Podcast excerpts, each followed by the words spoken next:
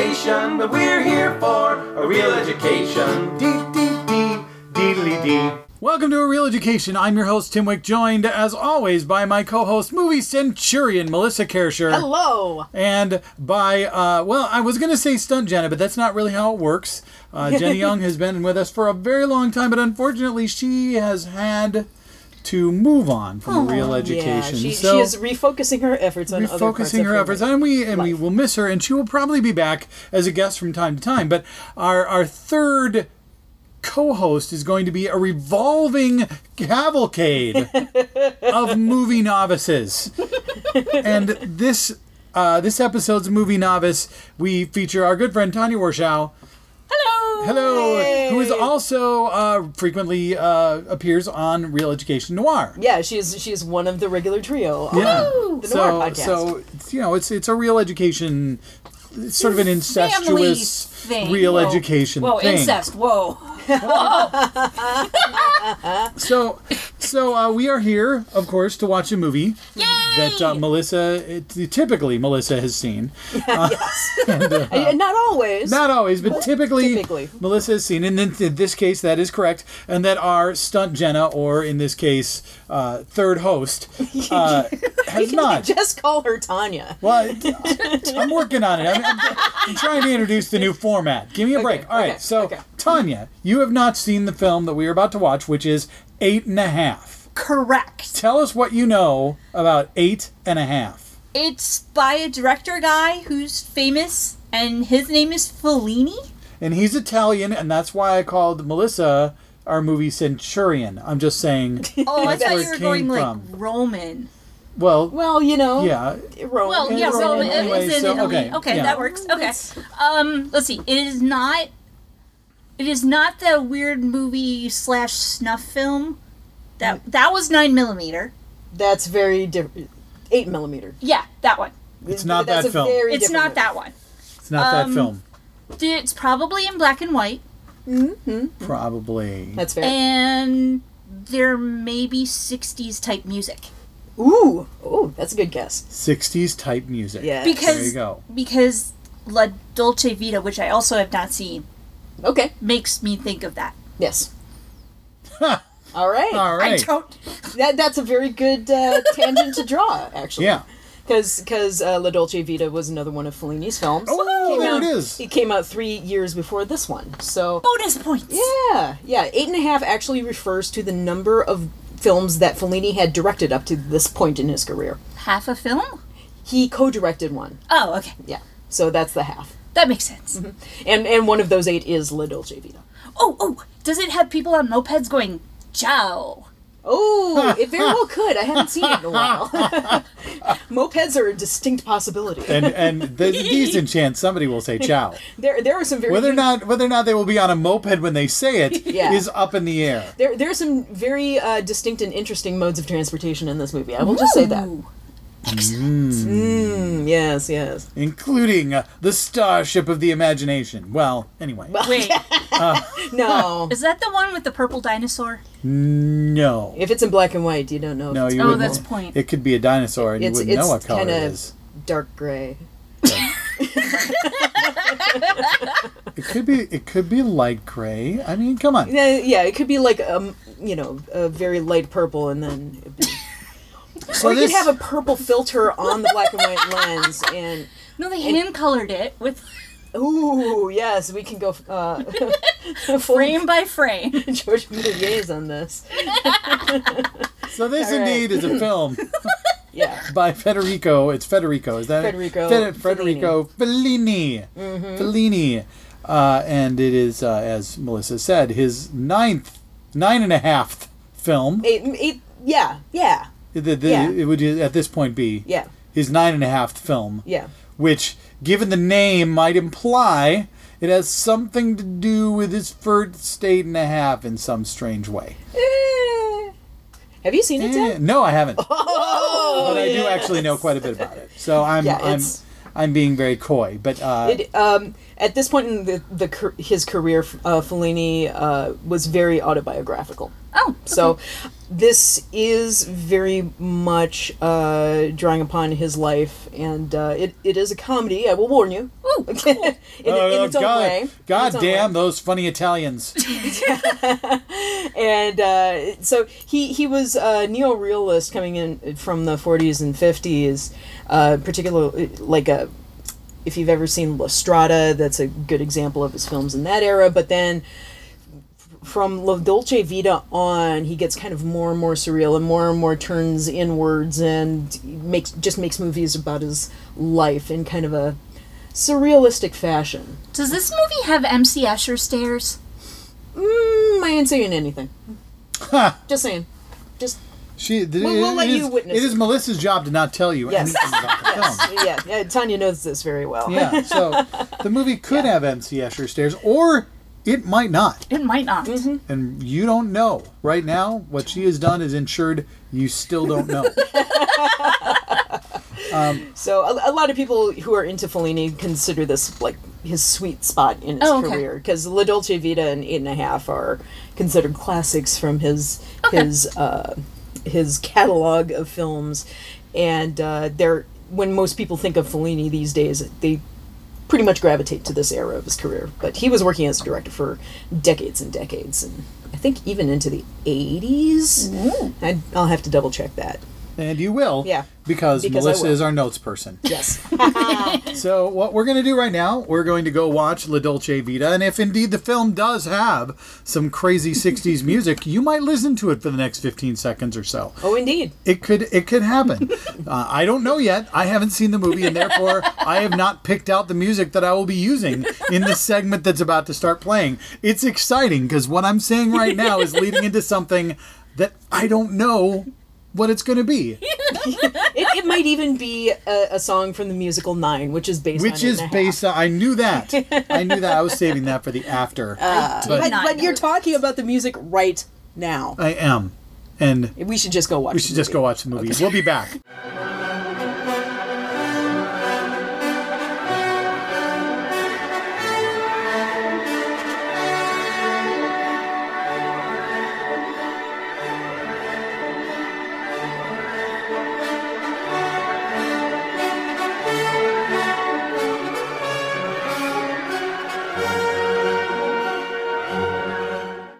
And we are back.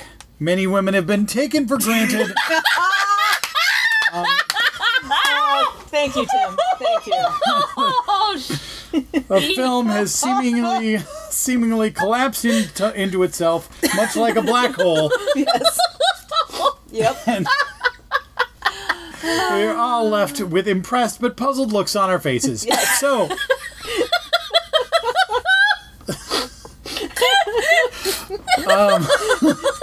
that's an understatement. So since both of you have not seen it before, I should be the one who asks. What did you guys think? Tonya, since you're a guest, uh, you should go God. first. Um, that was a thing. to, to steal from from From Allie. from Allie. Yeah. That that happened. That happened a lot. Uh, I appreciated the lambasting he got at the end. Yeah, that was kind of you know I, I didn't mind that. deserved. yeah, Very a little deserved, bit. yeah. But at the same time, he's kind of not a, ashamed that that's who he is to a certain extent. Yeah. Yeah. Which I mean, I guess okay, living your truth.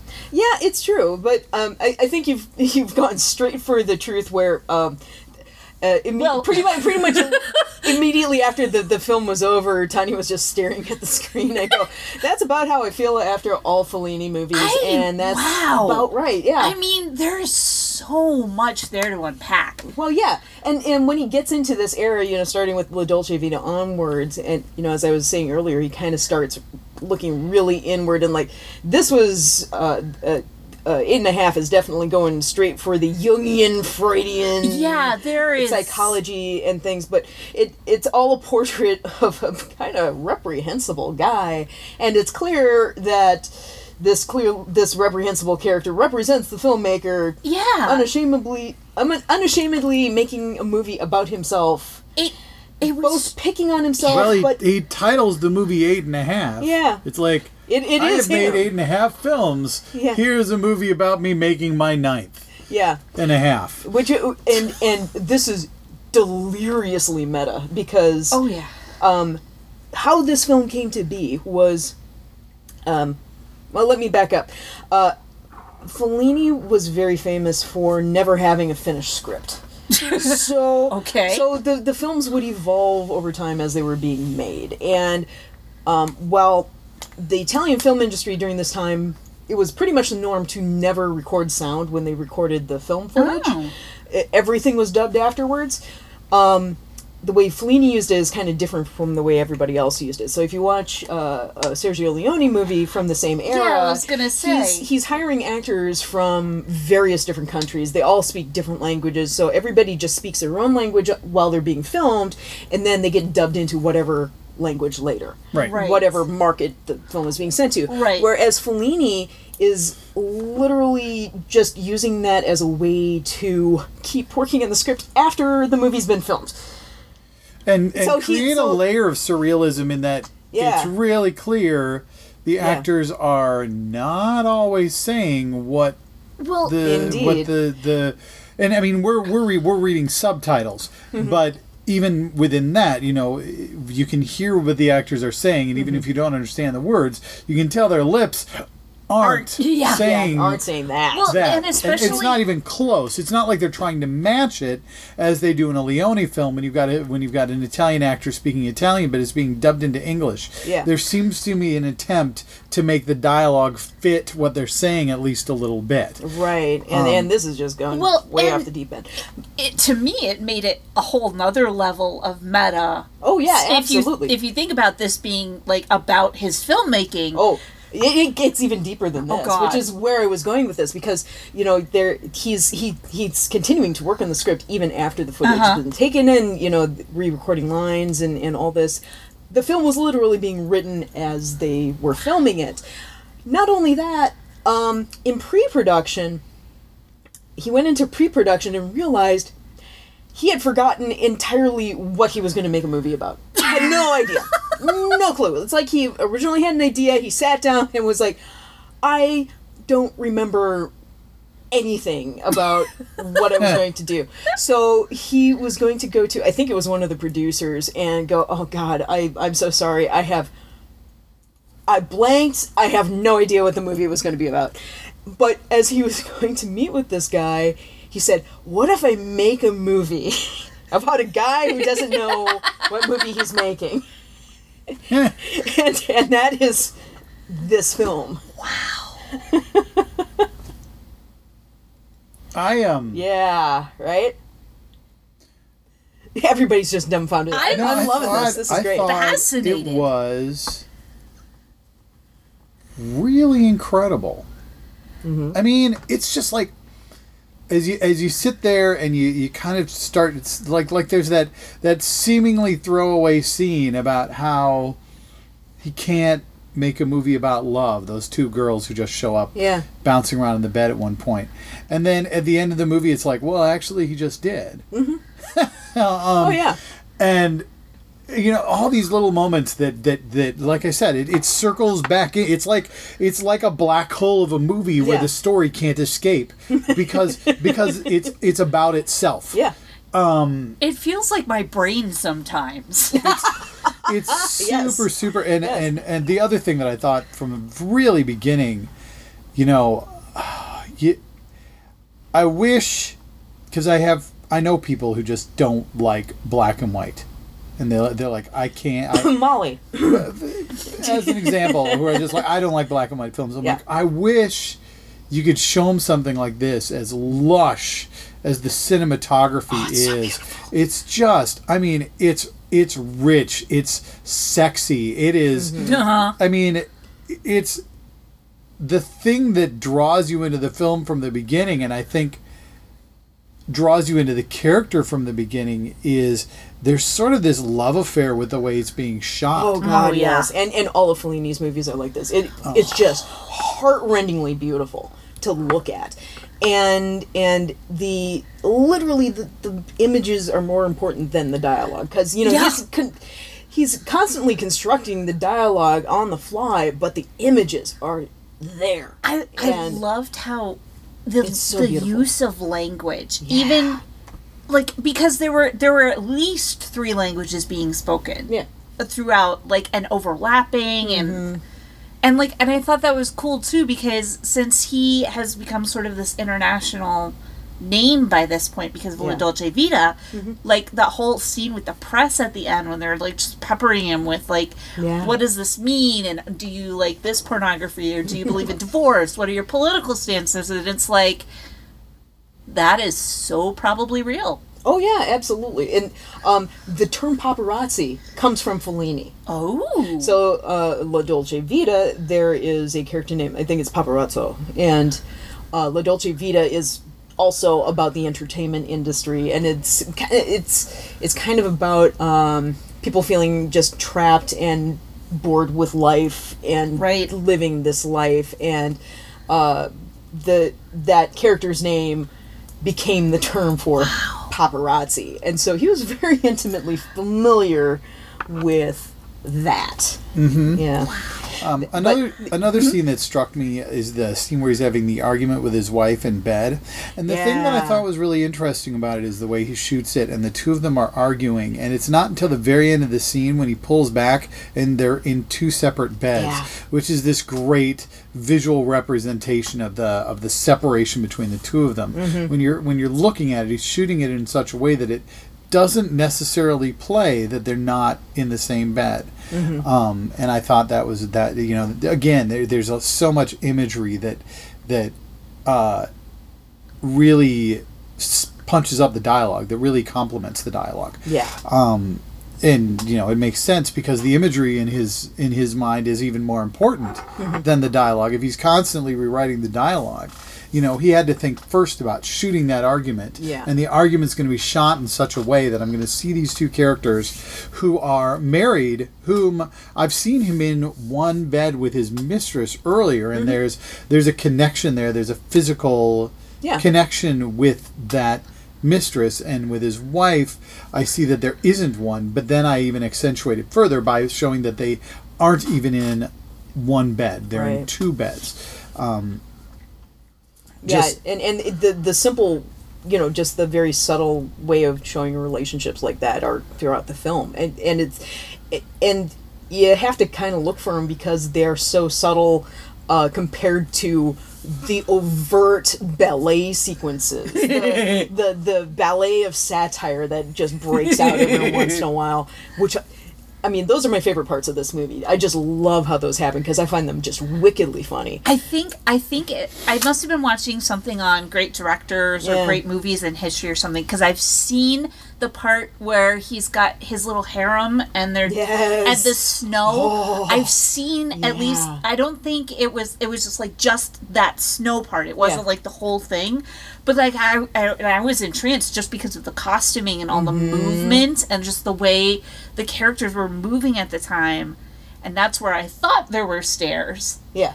because I think there were stairs in a different clip that they were showing, which Yeah. there were stairs in that one yeah, but Well, like yeah, th- yeah, but uh, she would, had mentioned the Escher stairs in the beginning. That's ah what she's yes okay to. the escher stairs yeah. So, th- Well, but they- I don't but- know. but the rocket, like a- I can see the Escher stairs coming from the the The rocket, rocket too, yeah. platform. oh, speaking of which, do you totally think that Joss Whedon stole that for the fourth season of Buffy? oh, probably. That's the sort of thing Joss Whedon would do. Oh, he was totally. just a fucking.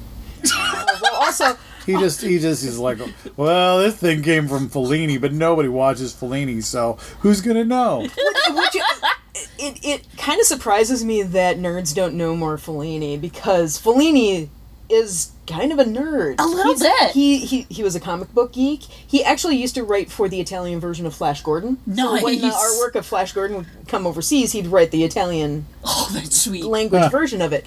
Um, when they made the Flash Gordon movie, you know, the Dino De Laurentiis Queen soundtrack Flash Gordon movie, Dino De Laurentiis wanted Fellini to direct it. Which, what oh would that my have been like? god! I would not have. I still love. I just have to think it would have great been a movie about somebody making a Flash Gordon movie. Oh God, yes. Except that's kind of what this movie's about. Well, yeah, it really is. Oh my it really is. Now, I am not dissing in any way the the D- Flash Gordon that we got because I adore it with so much glee. We need to find somebody who hasn't seen that and show it to them because their head will explode with glitter. It is. But- it is quite the movie. But yeah, it's uh, it, Fellini was first Oh. on the list to direct that. God, if he had gotten hold of those costumes. What the hell? Oh, jeez. Uh, but yeah, the but going back to the the kind of surrealist ballet sequences, and I do call them ballet, even if you, you know most of them do have music over them, but they sometimes don't. But they still are a dance.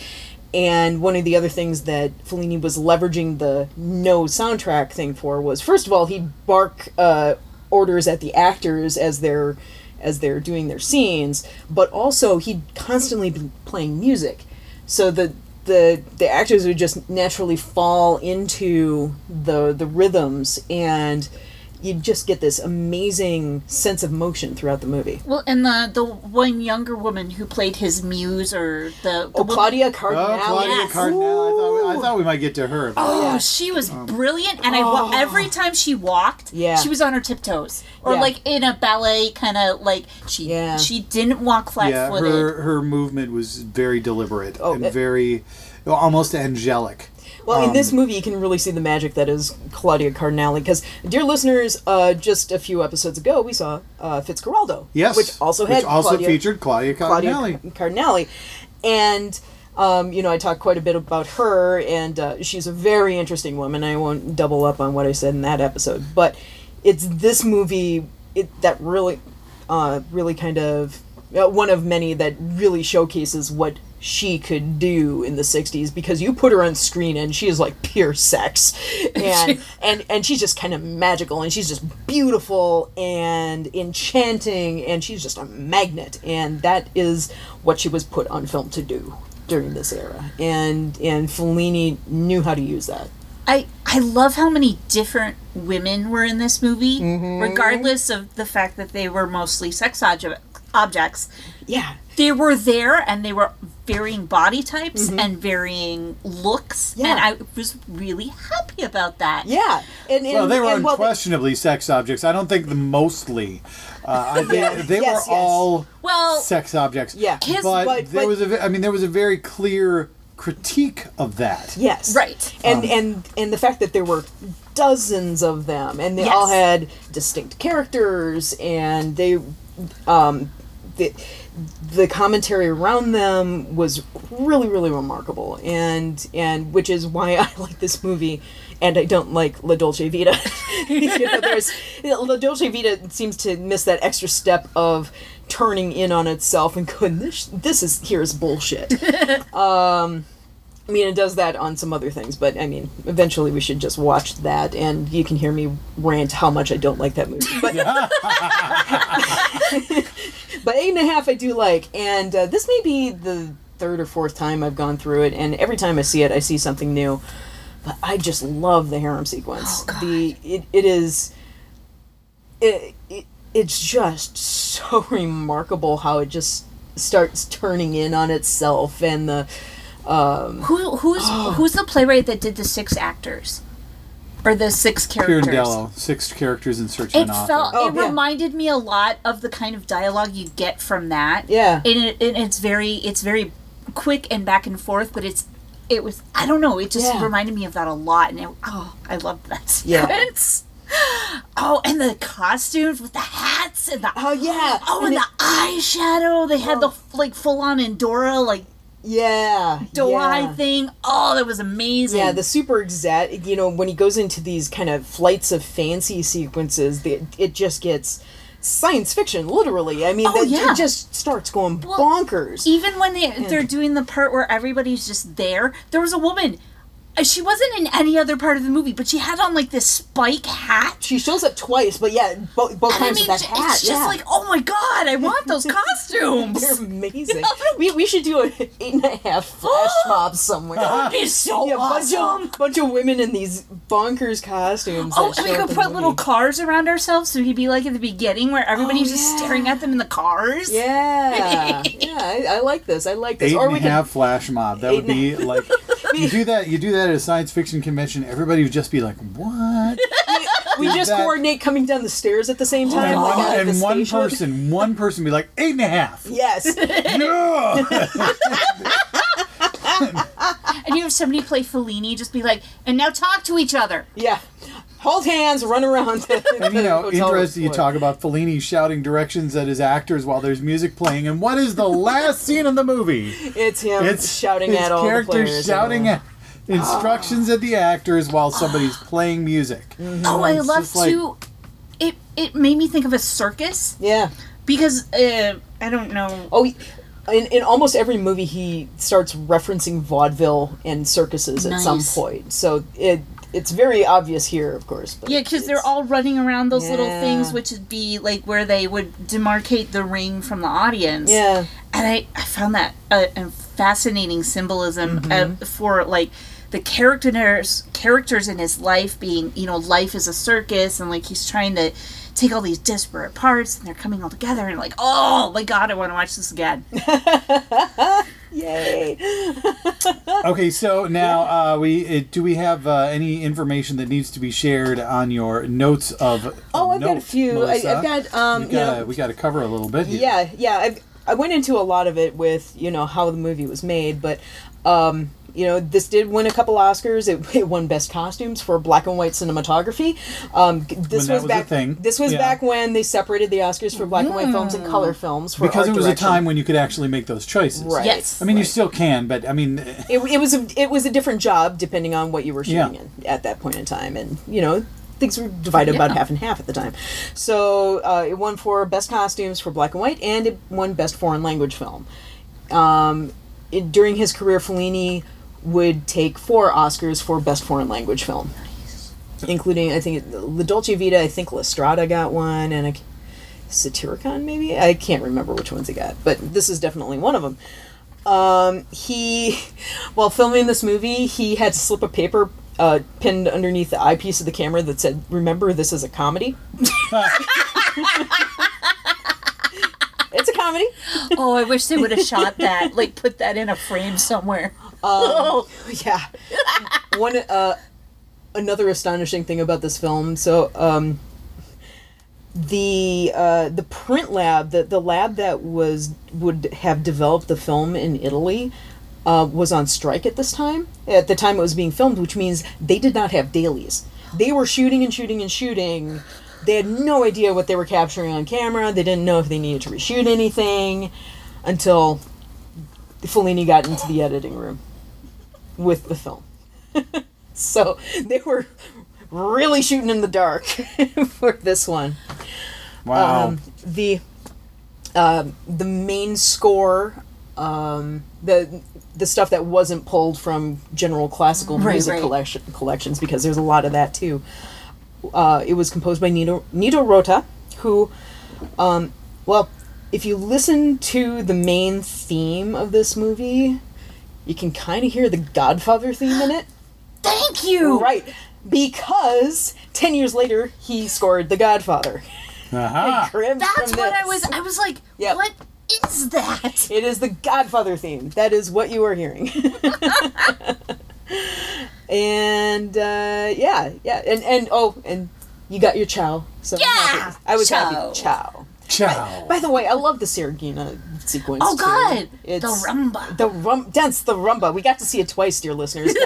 Hulu shut down on us, and we had to get it playing again, so we got to see her dance twice. Which we should make a point. Uh, if you have Hulu Plus, Yeah, it it's is on. on Hulu. there. It streams. Yep. Uh, it's a part of the Criterion Collection, so you know you never know what's going to stay streaming and what isn't. But Hulu's had the Criterion Collection for quite a while, so there's a decent chance that if you're listening to this, you're going, "Where can I watch this movie?" Well, you Yeah. can stream it and. Uh, in high def, really, uh, I can't It's- emphasize enough Oh, it's so pretty. how pretty this movie is. so Just pretty. there there are i mean the way the way he he uh, uses close-ups in Mm-hmm. this film really really well done i mean he every single actor in this film that has you know a significant part he spends time just studying the face Yeah. you know uh, which which i think is always really kind of key to getting into the character is Mm-hmm. is just and he clearly thought so too uh, in the way that he just really and, and it's not like i'm going to show this character's response to something it's just i'm going to give you some time to see this this face and Mm-hmm. to experience this face certainly that happens with the claudia cardinale character Oh, which i think by the way is great that she is clearly playing herself Yeah. that Yeah.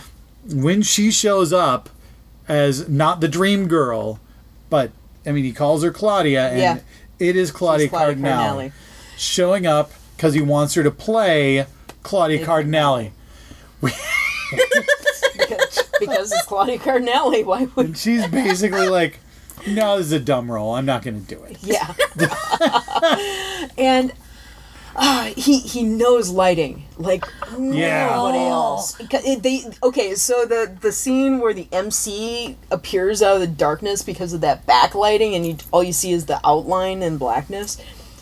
Uh, I, I think all three of us just went, oh, when Yeah. that came on screen. and and that Oh, the, it's when they so go on location to the to the rocket ship or whatever and all those lights he's got like the it's not lens flare it's something weird with the lights and then like yeah, I think he has, actually has them like draped in gauze Yeah. to Oh, just God, diffuse the glow or a little bit of fog or something. Did he do his own cinematography, or I mean, I think he did. because Uh, he was he came from a journalism he, he came from a journalism background Ah. just like Kurosawa did just like Stanley Kubrick did just like Ing, Ingrid, uh, Ingrid Bergman Ingmar. Ingmar Bergman uh, did and uh, so he he knew his way around a camera and uh, he I mean he had some very good uh, artisans around him as well but he throughout his career could shoot a really damn pretty movie there's one very late in his career that people really love, and I actually really like it too. It's called Amarcord. Um, sh- him shooting in color is dazzling, just dazzling. like like Ron Good Yeah, I thought Yeah. it was um, I thought it was interesting that in spite of the fact this is a movie about filmmaking, you Mm-hmm. never see a film camera. right. There's never a camera in the entire And movie. it, it's all about the relationships between people and and the drama and the the inner turmoil of being artiste, you know, that sort of thing. So wow. Okay, so we uh, we've been talking about this film for a while. I've so got, I've, I've got a all right. couple, couple other people I just All want to mention really quick. Um, the star of this movie was Marcello Mastroianni, who was an actor of great renown in Italy. Uh, Great he- renown. He, he was also the lead in La Dolce Vita, and he's been in dozens of things. Um, he uh, passed away in the mid '90s. Was it tragic? No, I don't Damn think it. it, necessarily was.